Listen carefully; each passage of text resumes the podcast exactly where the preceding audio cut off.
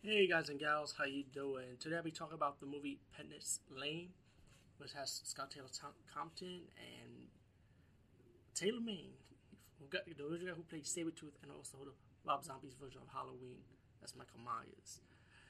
Um, there's a lot of two recognizable wrestlers that's in this movie also. Booker T and Diamond Dallas Page is also in this. And the guy from Dukes of Hazzard, the blonde hair guy, you know, he's also in this movie. Um, the best way to describe this movie is this is their version of People Under the Stairs, pretty much. Yeah, take a wild guess. Uh, about this lone drifter that comes to town. He has a backstory right why he's in this town, but you'll find out later. Towards this movie, um, he comes across this woman that owns a restaurant, and she says she'll help him get a job.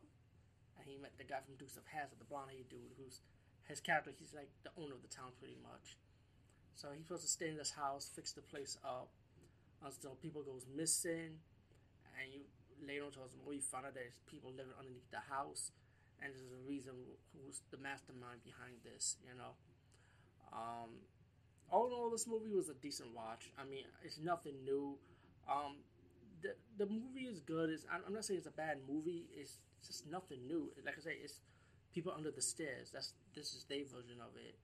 You know, um, the acting and the characters, I feel like they all did their job. Tyler Mane was great as the Drifter. I mean, Scout Scout Taylor Compton's awesome. You know, as usual. what can I say? I'm never disappointed with her performance. Um, I mean, I enjoyed the movie. I enjoyed the character. I enjoyed the villains in this movie.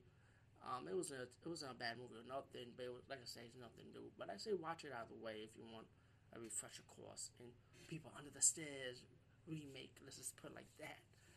Penance Lane. Peace out later, guys and gals.